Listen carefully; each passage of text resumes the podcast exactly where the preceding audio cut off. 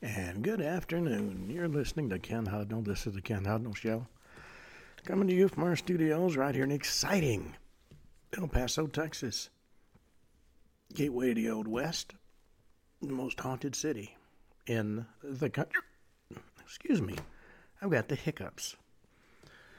Well, today is November 28th, 332nd day of the year. 33 days remain till the year's over with. And we get to do it again. Alrighty, it's National French Toast Day, uh, National Day of Giving, Red Planet Day, National Deal Week. Yesterday was Cyber Monday, Blue Christmas, which honors uh, first responders, Lung Cancer Awareness Month, National Children's Month, World Vegan Month, National Peanut Butter Lovers Month, Movember. National Epilepsy Awareness Month, National Native American Heritage Month, Manatee Awareness Month, National Pomegranate Month, National Novel Writing Month, and National Adoption Month.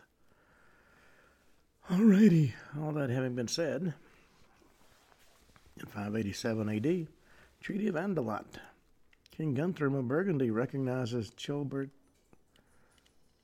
Childebert II as his heir. 936 AD, Shi Jinping is enthroned as the first emperor of the later Jin by Emperor Taizong of Liao, following a revolt against Emperor Fei of uh, later Tang.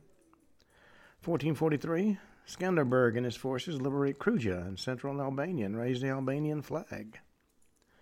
1470, Champa Divet War. Emperor Li Tan Tong of Divet formally launches his attack against Champa. Okay, in 1520, after 38 days, an expedition under the command of Ferdinand Magellan completed the first passage through the Strait of Magellan and entered the Pacific Ocean. 1582, in Stratford on Avon, William Shakespeare and Anne Hathaway paid 40 pounds. That's the equivalent of 12,261 pounds in 221 uh, money 2021 money. It was a bond they posted in uh, lieu of uh, posting wedding bands that enabled them to marry immediately. Now, wedding bands were an announcement, and still got the hiccups in church, notifying everybody they planned to get married. And that was so that if there was an objection, there was time for it to be raised. Objections might be uh, a previous un- undivorced marriage or being related uh, too close, such as brother and sister, or in some cases, first cousins couldn't marry. Um, as one of my relatives put it, if you're too closely related, your kids would be sitting on the front porch playing the banjo. And certainly that could well be true. I think the one that told me that spent time on the front porch playing the banjo. 1627, the Polish Lithuanian Commonwealth Navy had its greatest and last naval victory in the Battle of Oliwa.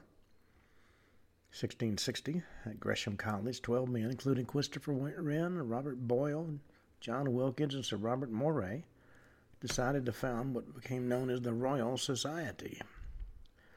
Now, the it's a, a learned society and the UK's National Academy of Sciences.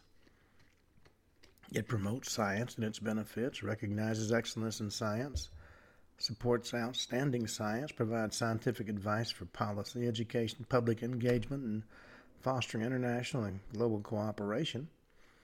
It was given a royal charter by uh, King Charles II as the Royal Society, and it's the oldest continuously existing scientific academy in the world.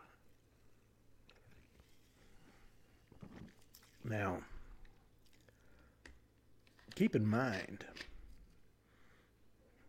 that it was uh, quite often they're legends in their own minds, but sometimes uh, they come up with uh, important um, scientific discoveries.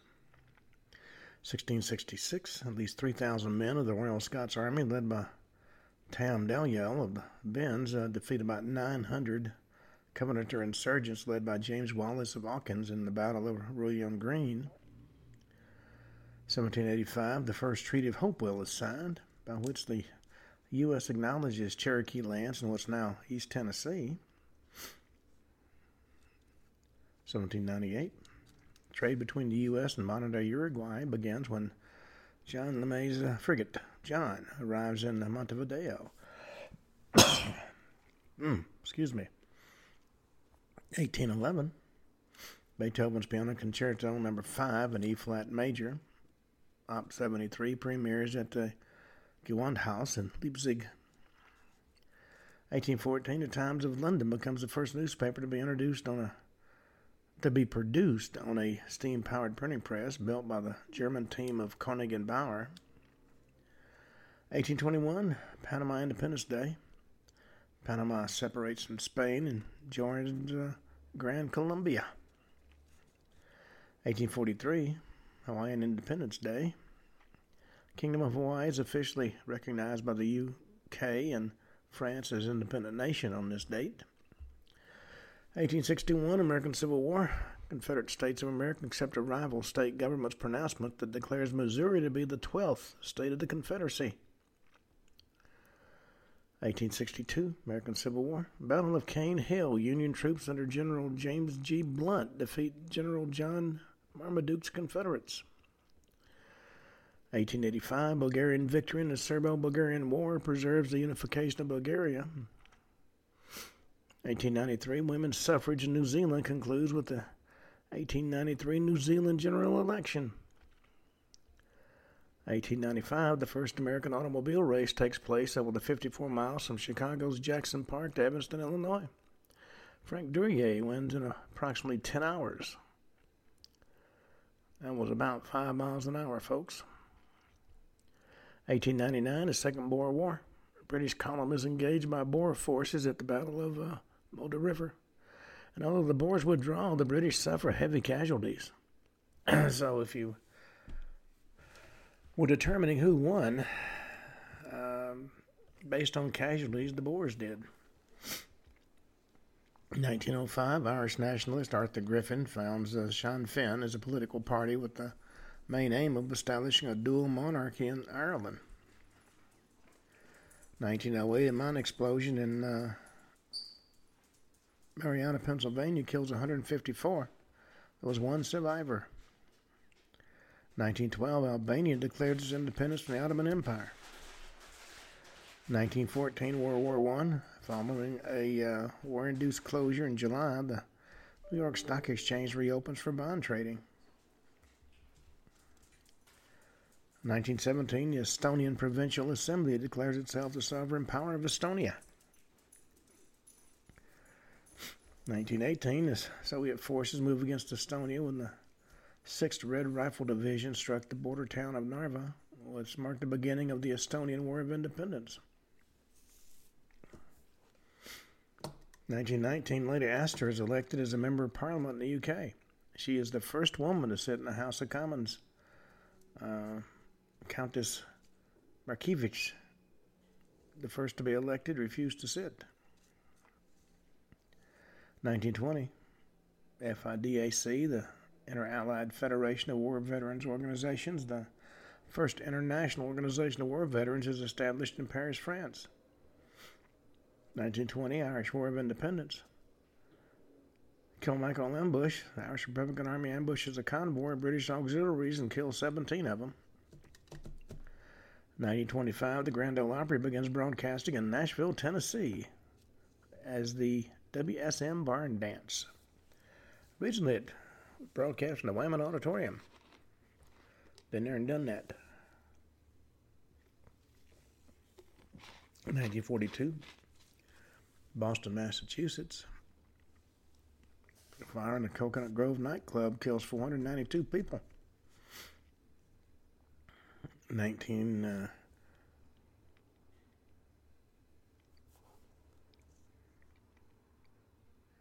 It was the deadliest nightclub fire in history and the second deadliest single building fire. Uh, the most deadly was the Iroquois Theater fire. Uh, Coconut Grove was one of Boston's most popular night spots. Had many celebrity visitors. Owned by uh, Barnett Barney Welansky, uh, closely connected to the mafia and to Mayor Maurice Tobin. Uh, fire regulations were flouted. The exit doors had been locked to prevent unauthorized entry, and elaborate palm tree decor contained flammable material. And the air conditioning used flammable gas because of wartime shortage of freon.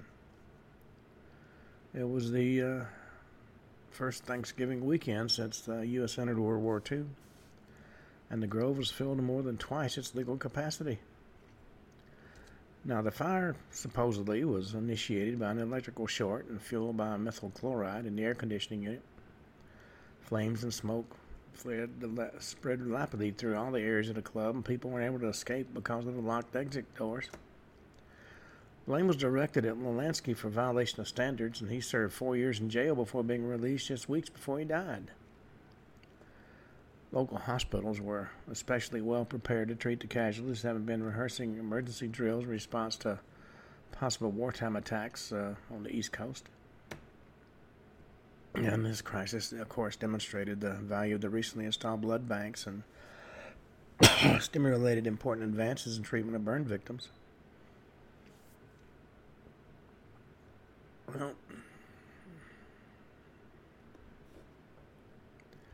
1943, World War II, Tehran Conference. President Franklin D. Roosevelt, British Prime Minister Winston Churchill, and Soviet Premier Joseph Stalin met in Tehran, Iran to discuss war strategy.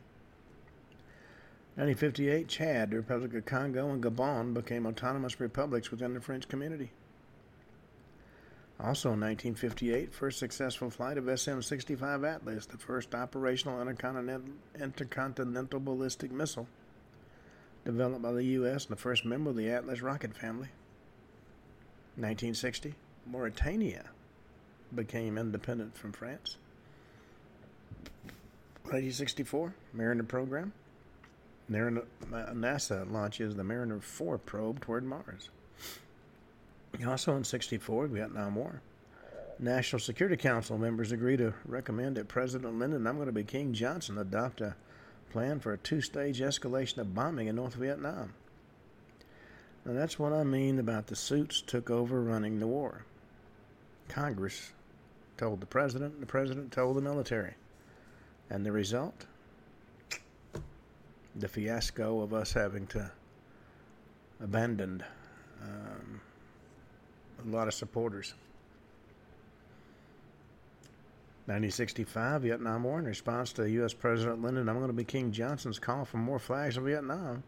Philippine President elect Ferdinand Marcos announces he'll send troops to help fight in South Vietnam.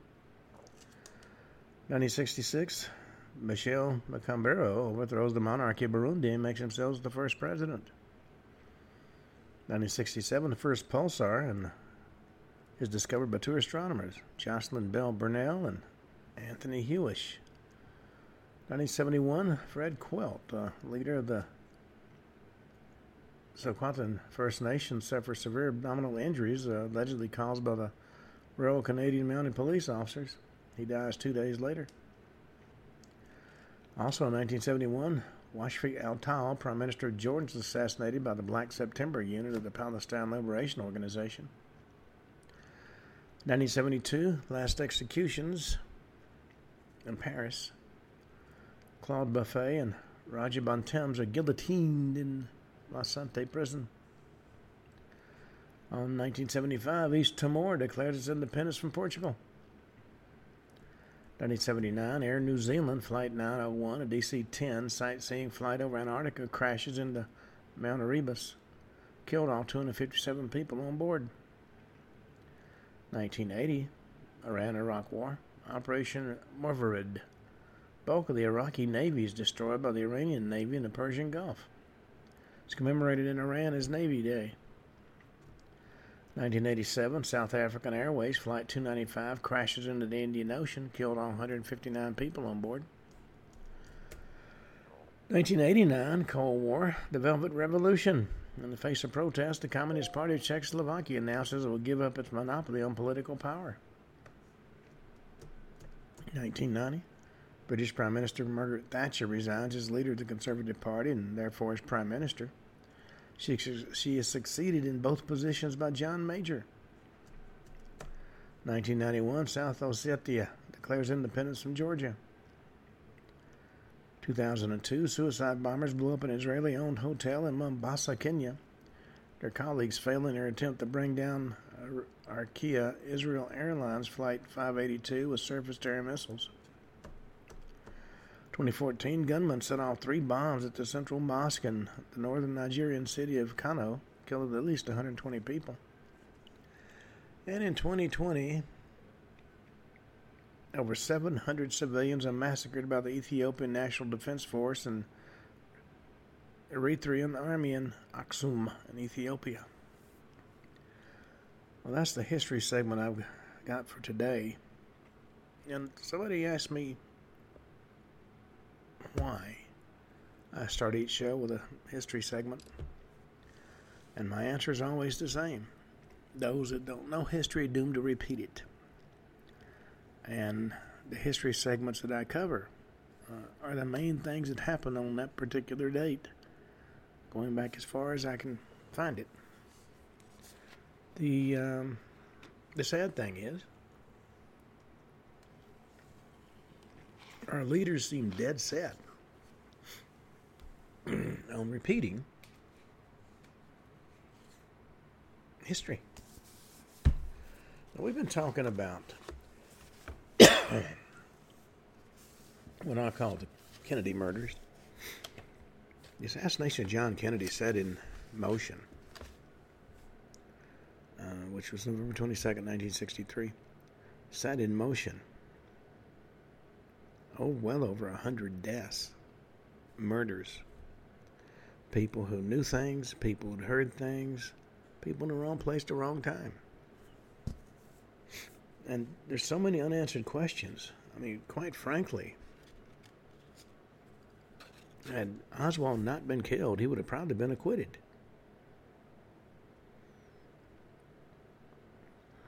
Now, the next one is Karen Kupcinet died of a broken neck. She was an actress.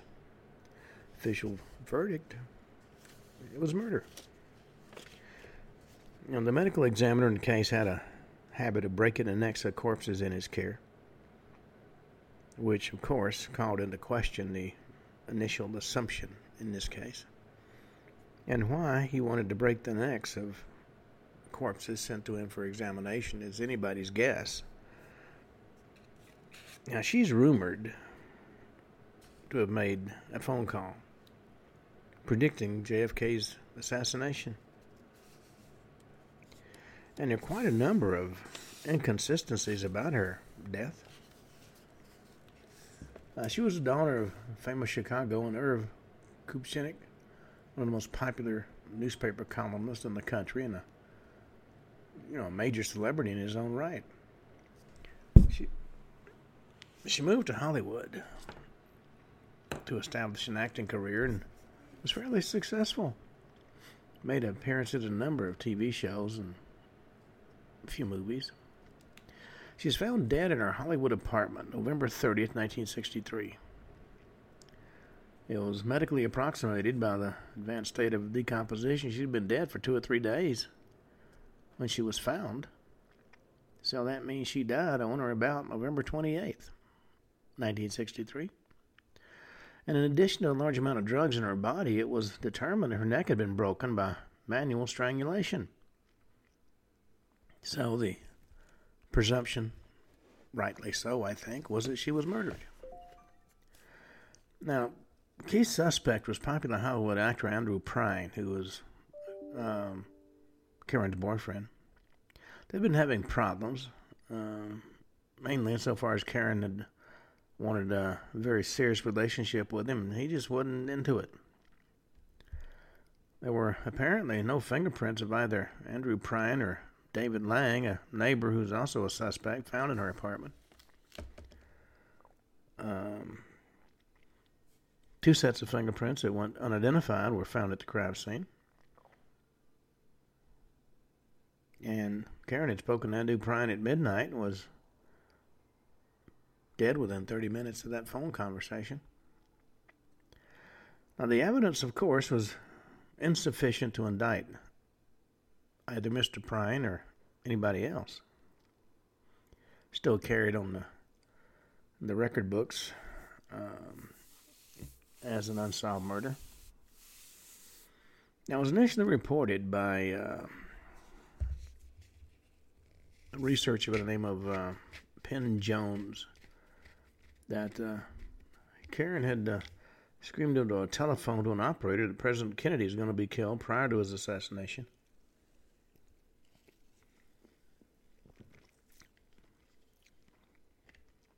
The uh, according to the um, report, a woman dialed a local operator about 20 minutes before the shooting in Dallas, stated he's going to be shot.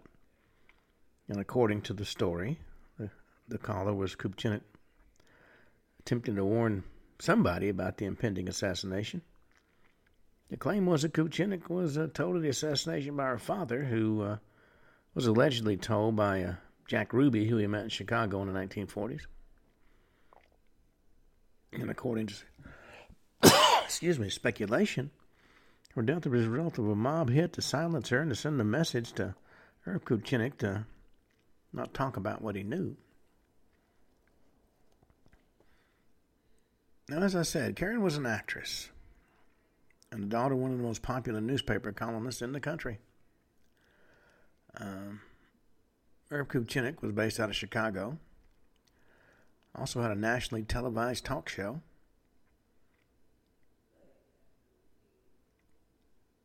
Now, Karen Kupcinet had been dead for two to three days before she was found, as I said, making the autopsy somewhat difficult uh, due to the delay. It was difficult to determine what actually happened due to the state of decomposition. She was found totally nude, face down on the couch in the living room of her Hollywood apartment. TV set was on, front door was unlocked. There, were, there was blood on her face, and blood um, had come out of her mouth. The fact was later medically determined she had a broken hyoid bone due to manual strangulation, made it appear she'd been murdered. Um, one of her neighbors um, had wanted a relationship, and she she didn't want it. He became a prime suspect, and Kupcinet family in Chicago was convinced that he was the one that killed her. But a number of bizarre facts unfolded over the years, and uh, it's come to light that the medical examiner charged with her autopsy had a serious mental malady. It was determined he enjoyed doing strange things to the uh, recently deceased. Apparently, other corpses recently in his care that weren't strangled were later found to have the exact same broken neck bone that was found in Karen. Um, it a little bit about to call it foul play is a understatement. Apparently, he criminally assaulted the dead in a number of ways. Now, it also been learned that Karen was actually suicidal excessively over the top regarding her relationship with Prine. Actually, cut out words from magazines and composed threatening letters she apparently mailed to him. She was anorexic, an early user of and addicted to amph- uh, amphetamines. Excuse me, as a dietary method. Her own mother reportedly condoned the use of amphetamines for her for the purpose of keeping her weight down. And that topic, unfortunately, seems to become another problem for Karen to suffer through. Um, now, no one's investigated the death of Karen Kupcinet harder than researcher and writer by the name of Kathleen Collins. Um, according to her,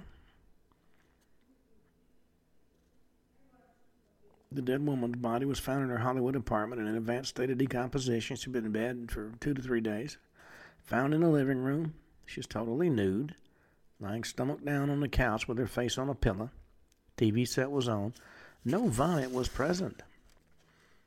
If she'd committed suicide, say she took poison, routinely the human body tries to get rid of it.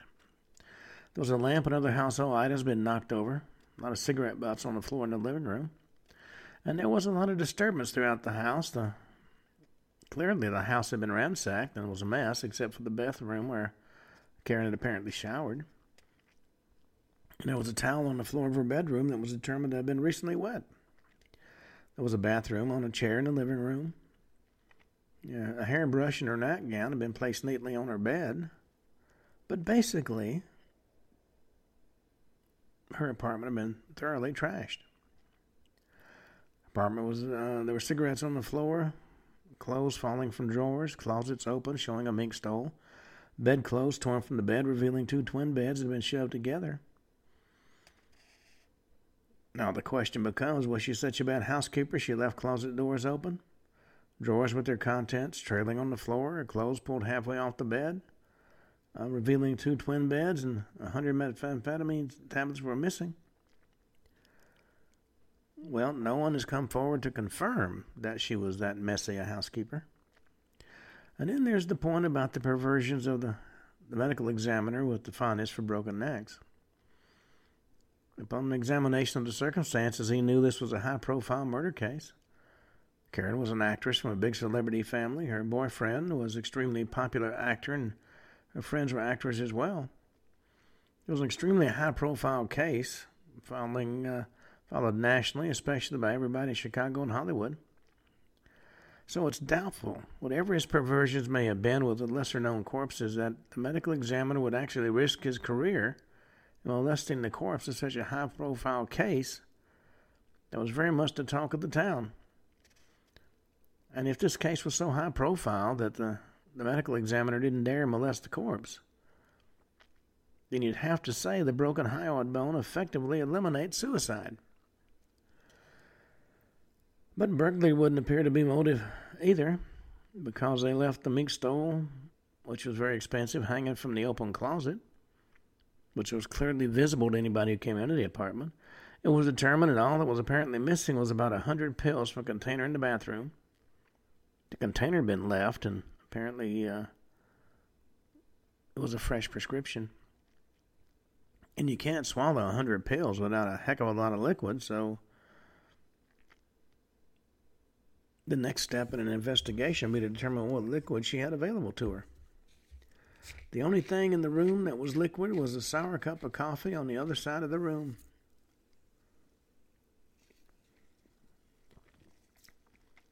As far as what was possible, a person could have taken water directly from the faucet in the bathroom or the kitchen. But if there's a hundred pills to be ingested, that's probably not a likely scenario. And it's also an acknowledged fact female suicides are rarely found naked. Most suicide victims actually make a dramatic point of looking presentable. Former soldiers sometimes put on their dress blues or the dress uniform of their particular service. So that was a strong presumption that Karen did not commit suicide. So the failure to put on a robe laying down nude on the couch does not add up as far as suicide is concerned. And there are a number of other factors. The note she left was officially misinterpreted as a suicide note. She actually listed the things she felt was wrong in her life. It wasn't a suicide note. She wasn't saying goodbye. Nor does the evidence at the scene conform with the possibility of accidental death. Now, in light of these facts, combined with the fact that a high profile would keep uh, the medical examiner from carrying out any funny business on the corpse. They just logically to the point that suicide can be ruled out. And we can rule out natural causes as well, which means the only thing left is she was murdered. Apparently, she laid out her red bathrobe on a chair prior to taking a shower. Then she showered, dried herself off. And we know that because the, the once wet towel was found on the bathroom floor and that's indicative she'd dried after shower, but she never put on her bathrobe, but certainly would have been the next logical step. And that's the precise point where there's a break in the logical progression of events. Something apparently happened to break that chain of logic and distract her attention between the time she dried herself off with the towel and would have gone to put on the bathrobe. So, what could that something have been? Well, there could have been a phone call. Um, but normally, if you answered the phone, having just got out of the shower, she could have just pulled the bathrobe on while talking on the phone. Knocking on the door? Well, no, if it had been a knock on the door, she would have put the robe on before she went and answered the door. Um, now, some folks have speculated that she may have been dancing nude, fallen and broken her neck. There was a book in her home that reportedly included the topic of nude dancing and led to that speculation. But that book wasn't found in the same room as her body, and with all the difficulty she was uh, quite apparently experiencing, it's highly dubious she would have been in the mood for naked, joyful dancing. But beyond that, the television was on, and still on days after later when her body was discovered. And that didn't seem conducive to some type of nude dancing. There was no vomiting, but a hundred pills were missing. So it would appear that her killer emptied the pill bottle, maybe to stage it as a suicide, which accompanied with the note that uh, many mistakenly uh, referred to as a suicide note makes it does look like make it makes it look like one. To most, a suicide note and empty pill bottle is sufficient in their minds to term it a suicide. But the room was so messed up with clothes scattered around. But the bathroom was pristine. It was neat. It seems like staging was something amiss as well. If she laid out her robe but didn't put it on, that alerts us to the potential of an intruder in the apartment. The only thing that does easily explain these actions is if someone in the apartment if she realized there was an intruder in her home, that would explain why and how she didn't take the time to put on her bathrobe, and her neck was broken in a struggle with the intruder. That scenario is about the only one that adequately accounts for her total nude body on the couch in her living room. Now, granted, it could have been something else, no question about it, but there's that's a scenario of events that fits the evidence at the crime scene. The um,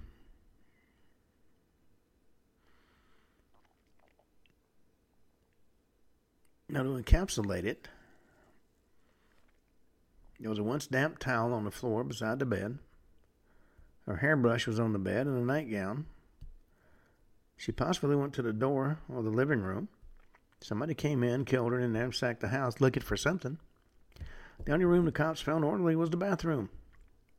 And inside the medicine chest, the killer apparently stole a hundred Desoxyn methamphetamine pills and left the bottle. He, uh, it's believed he turned on the TV for the light in case somebody thought uh, she was still awake. Now, the state of her bedroom was different before than after. Before the murder, she had neatly put her nightgown on the bed and alongside a hairbrush. So when she ransacked the bed while she's trying to go to bed, the belief is that the the apartment was ransacked after she was uh, killed. Both the manner of her broken neck and the blood evidence are consistent with the scenario I just outlined. There's a way of killing people by grabbing them from behind and getting them in a chokehold, in which they die in a few minutes as the brain is denied oxygen. Had flecks of blood on her face and a pillow. Um, so certainly that would be in keeping with that scenario. So in all likelihood, she was murdered. But the question is, who did it? Well, we don't know. Is it connected to the Kennedy assassination? Well, we know the story about the mystery phone call having been made by her is, is uh, many have said is bogus. Um, researcher by the name of Greg Parker figured out about the Oxnard uh, call. It wasn't her, but a Rosicrucian ritual performed using the phone called radionics. But other very valid points remain. Her father was a famous columnist with strong links to the Chicago mob. And her father did know Jack Ruby. In fact, uh, Herb Kupcinet not only knew Ruby, and he worked closely with Jimmy Kolitz, one of the Ruby's oldest and closest Chicago friends. And shortly after Ruby killed Oswald, Irv Kupcinet telephoned mob connected Paul Red Dorfman in Palm Springs, asking questions about Ruby. Well, Irv Kupcinet wasn't just Chicago's biggest newspaper columnist, he was referred to as an institution. He was Chicago's most popular person, knew everything about everyone that there was to know. Also, was tough for customers you were going to find. I grew up on the same tough streets that uh, Jack Ruby did. Ran with the gangs, got into trouble, and used his fist. Great at football, making it all the way to the NFL, where he uh, started for the Philadelphia Eagles until a serious injury ended his career. At that point, he went to his next love, journalism. And he was just as tough as a reporter. He developed a reputation for getting to the facts and getting them to the people, no matter what happened. And Chicago is said to have loved him for it. In fact, they built him a monument. There's a huge bronze statue of Irv Kupcinet that welcomes everybody to Chicago. So he was not a person to back off of a story. In fact, there's a, that was sort of a part of his legend. He wasn't afraid of any story. So that professional toughness was part of his reputation, a component and a major part of his popularity. But that changed after Jack Ruby shot Oswald, and his daughter Karen was killed shortly after that. His behavior after his daughter's death and for the rest of his life seems to be uh, that of a prominent but incurious newspaper gossip society columnist, behaving as if he's under control by intimidation or some other coercive force. Now, Karen was in Palm Springs the same weekend that Red, uh, that Paul Red Dorfman was there. She'd gone with friends to sort of escape the madness following the death of President Kennedy. And Dorfman was a big time mobster with national connections and someone that Irv Kupcinet knew very well. The um,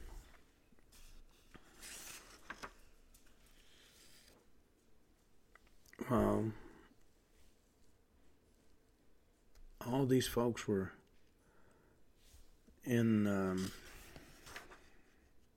Palm Springs.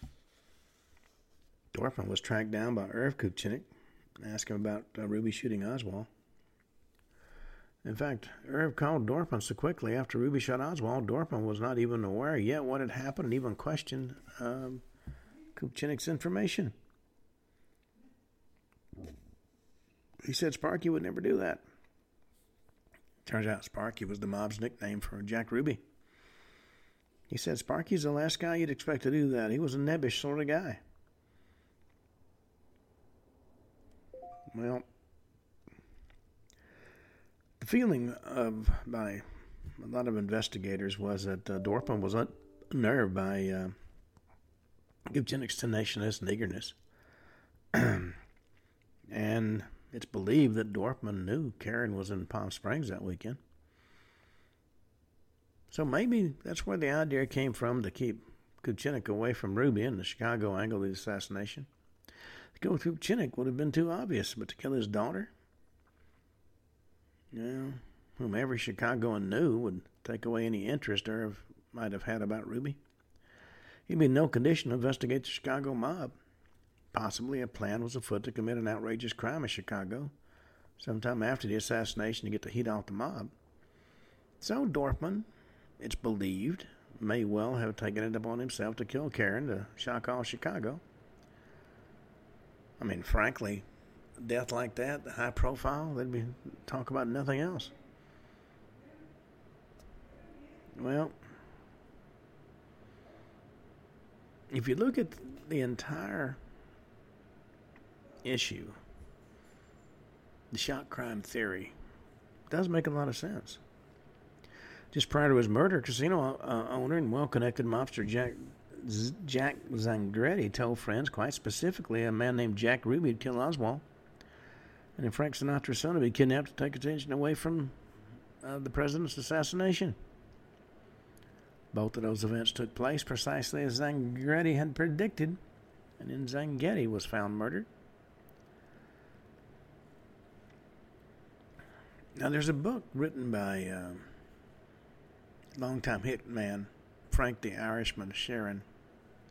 It's called I Heard You Paint Houses. and it's been described as a deathbed confession.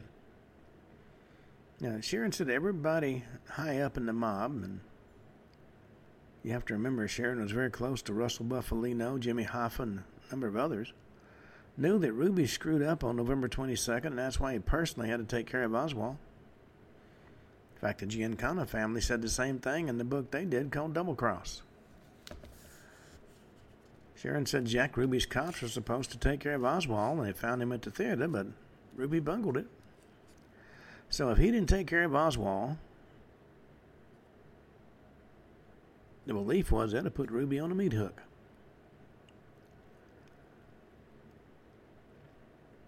Now, Kucinich was not only on a first name basis with leaders of the Chicago mob, but he traveled in the same circle socially. He's very close friends with friend with mob lawyer Sidney Korshak. Probably would have had uh, pertinent knowledge about Ruby. Kupcinet refused the mob's offer to investigate Karen's death on behalf of the family, always assuming he knew who did it and knew it wasn't a suicide.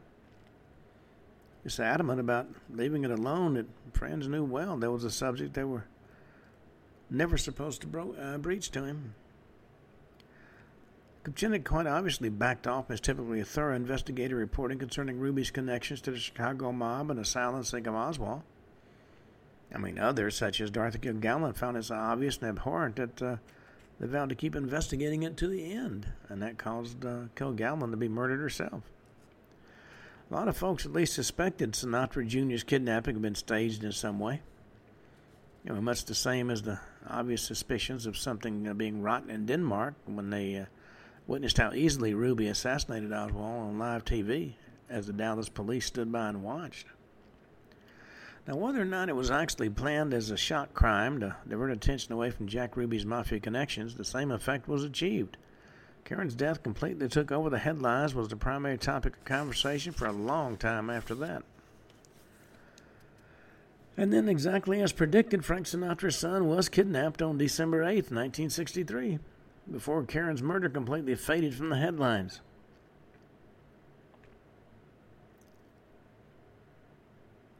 Now, Irv Kupcinet, as I said, was a, the most popular man in Chicago. So, murdering his daughter would certainly get everybody's attention. His best friend was Sidney Korshak, the mafia lawyer who was investigated so many times, but they never found anything he had done that was illegal. And if the hit had been ordered from Chicago, Korshak uh, would certainly have known about it.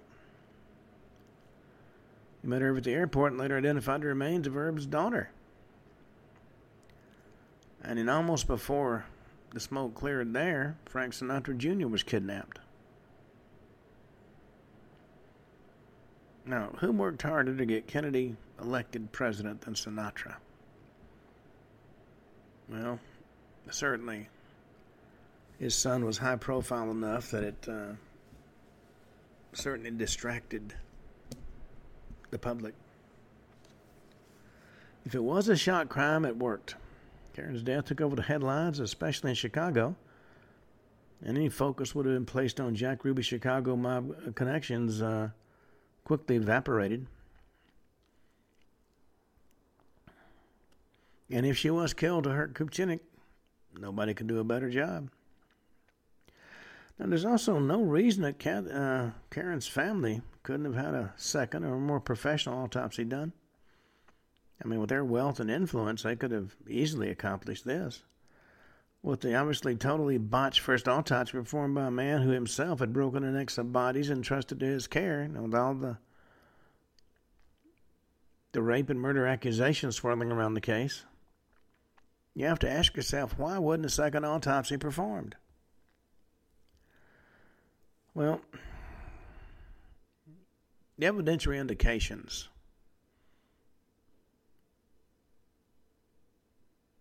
bring you to some conclusions. Necks of other corpses were apparently broken by the mentally disturbed medical examiner, initially, initially making the ruling of murder seem very open to scrutiny. And a lot of folks have noted that Karen may have committed suicide she was depressed. There was a note left, and friends reported she had been deeply disturbed and overwhelmed by events. Looked like she might have taken the contents of the empty pill bottle that was found. But the fact that she dried off with a towel after taking a shower and then neglected to put on the robe which she laid out before her shower is an indication of foul play, not suicide. In fact, she died very quickly, nude on her couch. And as far as anybody knows, nobody was ever formally apologized to actor Andrew Prine for ruining a large portion of his life with a false accusal of murder as the mystery call foretelling the assassination of President Kennedy was not placed by Karen, but uh, you have to ask who did and how he got attached to her. Well, the real story seems to be that everything links back to Chicago and Jack Ruby. Therefore, one theory exists that whatever Karen's personal problems were, the Chicago mob ended them and did so as a vehicle with which to attempt to draw attention away from the recent nationally televised assassination of the president's killer committed by the Chicago mob's uh, man, Jack Ruby. And it did indeed serve that purpose, planned or otherwise, at least in Chicago, where Kupcinets were like a royal family. And there is a large amount of circumstantial evidence supporting that thesis. Now, Jack Ruby was closely affiliated with the Chicago Boys and was soon to murder Oswald right in the middle of a police station on national TV. So the heat on Chicago was already tremendous, was expected to increase exponentially very quickly. Something had to be done. Now, Irv Kupcinet knew Ruby and worked closely with uh, Jimmy Kolitz, one of Ruby's oldest and closest Chicago friends.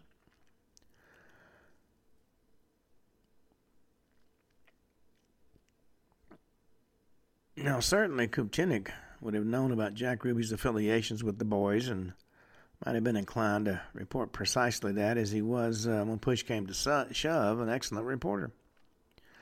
Now, unlike fellow columnist Arthur K. Gowland, who vowed publicly to get to the truth and uncover the obvious conspiracy in Ruby's silencing of Oswald, Kupcinet remained virtually silent on the subject, never publicly divulging the secret, but the highly pertinent knowledge of Ruby's strong linkage to the Chicago mob. So it bears noting from a standpoint of scientific logic that simply because the story about uh, Karen Kupcinet made uh, making the mystery phone calls false, that doesn't negate the possibility her death related to the Jack Ruby Chicago mob connection. So at the end of the day, when you look at all the information, it's certainly probably murder. The alleged linkage to the uh, mystery phone call is false. But her death being a shock crime to dominate the media attention, divert focus from Jack Ruby's links to the Chicago mob, remains a very strong possibility. Certainly, you have to ask yourself based on Irv Kupcinet's reputation, you'd thought he'd go after his daughter's killer like a bulldozer. But instead, he meekly toddled off into the sunset. That does raise interesting questions. Well, our next name on the hit parade is Grant Stockdale. He was a close friend of Kennedy. He was a wheeler dealer in the highest echelons of the Democratic Party, former ambassador to Ireland, and close friend of, the, of the President Kennedy. He fell and was pushed from his office window on the 13th floor of the DuPont building in Midtown Miami. Officially, it was considered a suicide. I mean, his behavior was normal. Came into his office for work on a Monday morning. Very pleasant, conversed amiably, didn't seem suicidal. Police placed the time of his death at 10:17 a.m. The only other person in the victim's office at that precise moment would have been his killer. Um, who frankly could easily have entered the office. There was no suicide note found, and Stockdale was apparently mixed up with some very serious political shenanigans. He was a big wheel in the Democratic Party and a person considerable influence in Washington, also mixed up in the corruption of the Bobby Baker scandal. Also involved in matters related to another brewing uh, cauldron of corruption involving the $7 billion F 111 contract to Texas General Dynamics Corporation, and both scandals had threatened to ruin Lyndon I'm going to be King Johnson politically. Now, the official line is Stockdale committed suicide because he was depressed about the murder of his friend uh, Kennedy. It seemed uh, incredibly weak supposition.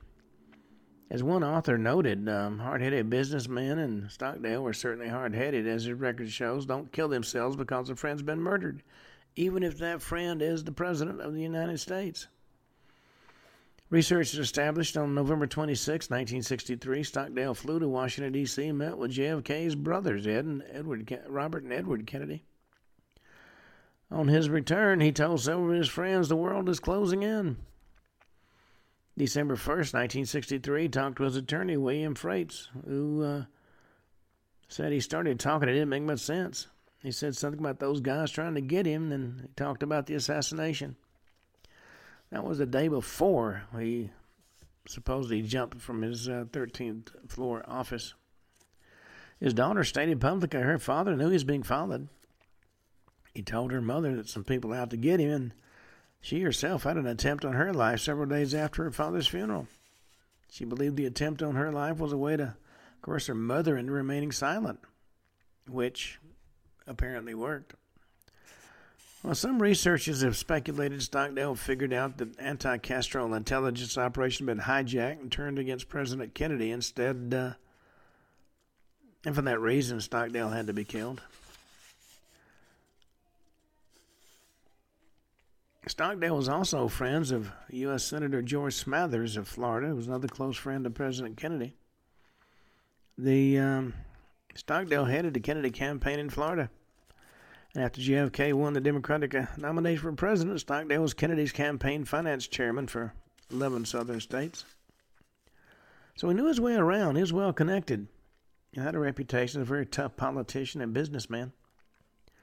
By all accounts, he was a tough cookie Seems highly implausible, therefore, that being depressed over Kennedy's death was sufficient to have him uh, leap to his death out of his office window without uh, leaving a note for his wife, five children, mother, and friends. Well, one researcher delved deeply into it and said at 10 o'clock on Monday, December 2nd, 1963, he came to his office on the 13th floor of the Alfred DuPont building.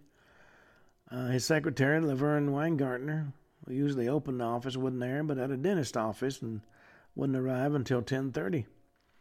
Stockdale went into a law office across the hall from his and asked Miss Mary Ruth Hauser how he could get a key to unlock his office door. She offered to call the building manager to send somebody to open it. According to Miss Hauser, he followed me into my office and stood there while I called down for the key. He was very calm. He didn't seem at all uh, agitated. Somehow the subject of the president's death came up, and he said he was in his office uh, when his wife called him telling the president had been shot. Well, Stockdale and Miss Hauser were still talking when somebody came to unlock his door. She started to follow him across the hall, but just then her office phone started ringing, and she went back to answer it. She said it could have been could have been five minutes later that it was this terrible thud. I just wonder if I'd gone with him. I don't know. I guess it wouldn't have made any difference. The whole world just gone mad. Now, all the people saw and spoke to Stockdale on his way to work said he was in good spirits, waving and saying hello. He stopped for a shoe shine, spoke to the elevator operator, and exchanged words with the parking uh, garage attendant. And that just doesn't seem like a suicidal victim. And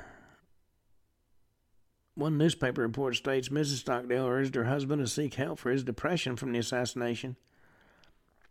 But she called the doctor on Monday to inform him he was so much better. Furthermore, Grant Stockdale's own daughter, Ann Stockdale, came up with some information concerning her father's uh, death. She said, One thing I do know is Kennedy asked Daddy to go to the Air Force Base south of Miami to see if, uh, against Kennedy's orders, bombs are being loaded onto planes. And bombs were, in fact, being loaded onto planes. She said she believed that's one of the reasons her father was killed, because he knew that the government was being run by the military complex. Now, the military complex didn't want the American people to realize, and they were calling the shots. She said her father knew he was being followed, and he told his uh, her mother they were going to get him, and they did. And as I said earlier, there was the, the attempt on the daughter's life uh, several days after the funeral, um, which is believed by the daughter to be a scare tactic to get her mother to stay silent. Well, the simple facts He's an intimate friend of Kennedy. Mounted a reputation as a tough businessman. Not only well connected in, Florida, in Washington, privy to high level information and capable of connecting the dots. He was involved in two major scandals that were brewing that had seriously threatened the entire political career of President Lyndon I'm going to be King Johnson. Did not leave a suicide note or any other indications he's been, he was facing the end.